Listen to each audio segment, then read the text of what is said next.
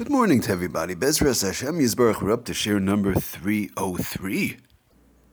We're learning today that Yeshua Felik ben Sari Yehudis and Miriam Shoshana bas Sari Yehudis, they should both take a find the Zavugim Bekarov Mamish. Okay, moving right along in our schedule of Borer, we're middle of working on the Shabbos meal and Shalosh Seudais, finishing that off and then moving along interesting case which comes up in Shabbos during the day. Many times people have lokshin kugel, um, noodle kugel, and the like, and there's raisins inside of the noodle kugel. So one gets the noodle kugel, they love the noodle kugel, but they don't like the raisins, so they want to pull out all the raisins. So pulling out all the raisins from a piece of lakshan kugel, a piece of noodle kugel, should not be done. A person pulls it out and throws the raisins into the garbage. That is taking psoilis from oichel. That's taking away the bad from the good, and doing that is not allowed to be done unless somebody else at the table says, "I love raisins." This other person sitting next to me he loves the raisins. I'm going to take the raisins, give them all to him, and he's going to eat them right away.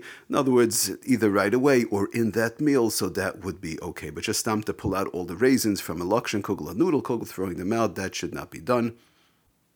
Also, in reference to preparing for the meal, especially for shalashudis, even more often because there's a lot, usually a longer period on the longer shabbosim in between the regular meal and the shalashudis. Sometimes one wants to prepare it before, get ready, and if somebody has a fridge and it's the fridge is quite full, which is Baruch Hashem usually the case, and there's issues of burr over there because of the fact that the things in the fridge in general are mixed up.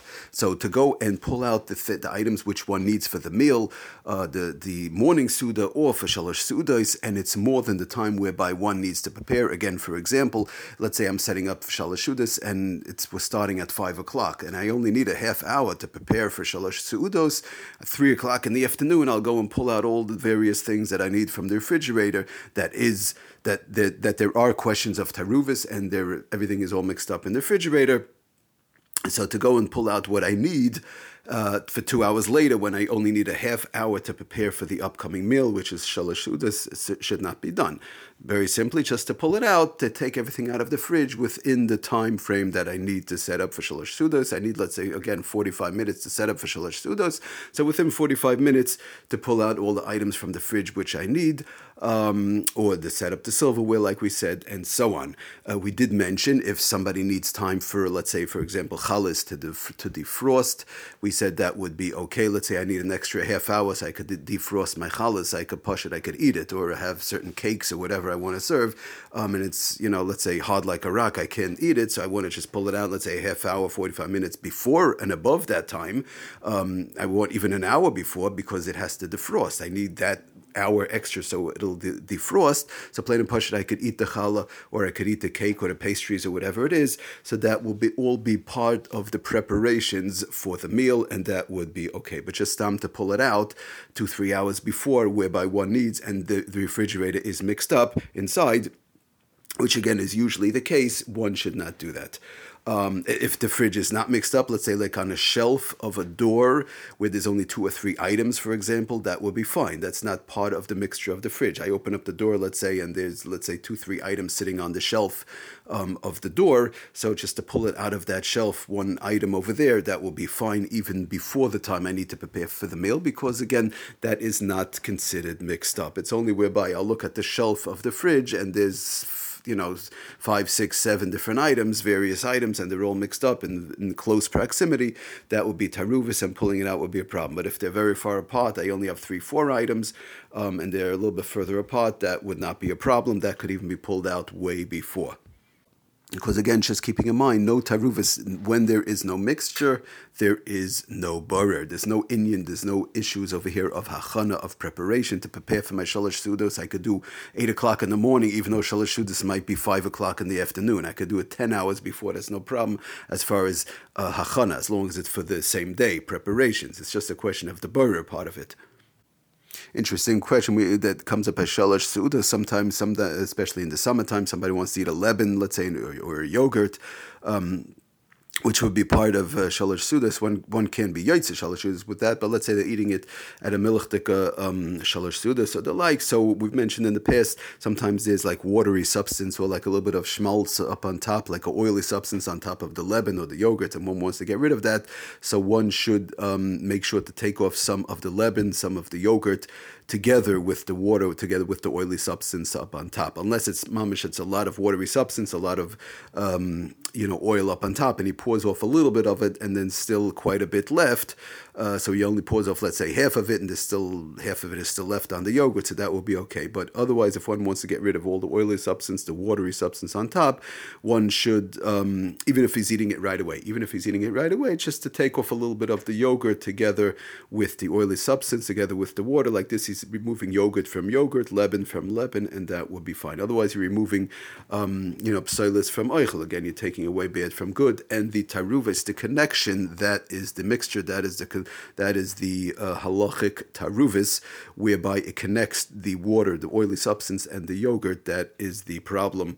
Um, to remove it on straight down the line. So just take a little bit of the yogurt, a little bit of the lebanon, and throw that out together. That will be fine. Of course, we spoke about, especially by Shalosh Sudas, many people eat fish. By Shalosh Sudas, we spoke about the issues of the bones in the fish. Best thing, putting it in one's mouth, um, you know, pulling the bone out of one one's mouth and eating the fish, or just su- pulling out the bone with the fish and sucking off the bone.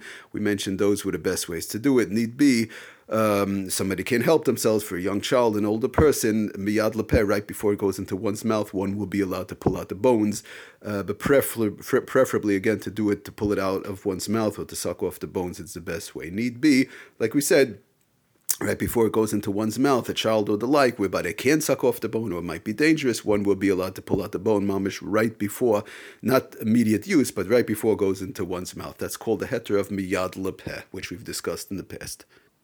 Another interesting shaila comes up. Sometimes people eating coleslaw um, by the Shabbos meal. Again, these are more the type of foods that are eaten by the Shabbos day meal, uh, as in conjunction with the Shabbos, uh, Friday night meal, which we went through. This we're trying to get through the Shabbos day meal in Shalosh Sudas. Coleslaw is a food that people eat. Sometimes it's very watery.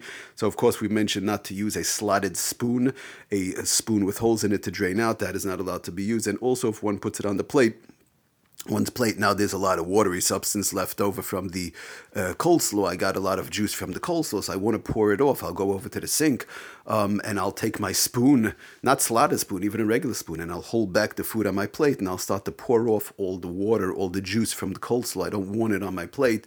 So doing that will be running into a problem um, I start to tilt the plate, holding back the coleslaw and the chicken and whatever else might be on the plate, and I'm pouring off all the jo- juice from the coleslaw into the sink or the like. That should not be done unless we do it like we mentioned in the past. The halacha is um, in reference to liquids when they're mixed with solids. One is allowed to pour as long as it flows. Once it starts to drip, it's immediately when it starts to drip, one has to stop. The dripping point is the taruvis. That is the connection between the good and the bad. So let's say I have a lot of uh, juice from the coleslaw on my plate, so I'm pouring it off. So one would be allowed to do it as long as it's flowing. But once he sees that the first drips come, it starts dripping, one must stop immediately because removing those drips uh, starts dripping and removing that juice, which is starting to drip from the food that's on the plate, would be the isser of borer, again removing bad from good. But when you're removing it while it's still flowing, it's enough juice whereby we say you're removing juice from juice. You're not removing the juice from the food, you're removing juice from juice because there's still quite enough uh, juice left in the plate. Okay, everybody, thank you for listening. Bahatzlacha Rabba and Kol Tov.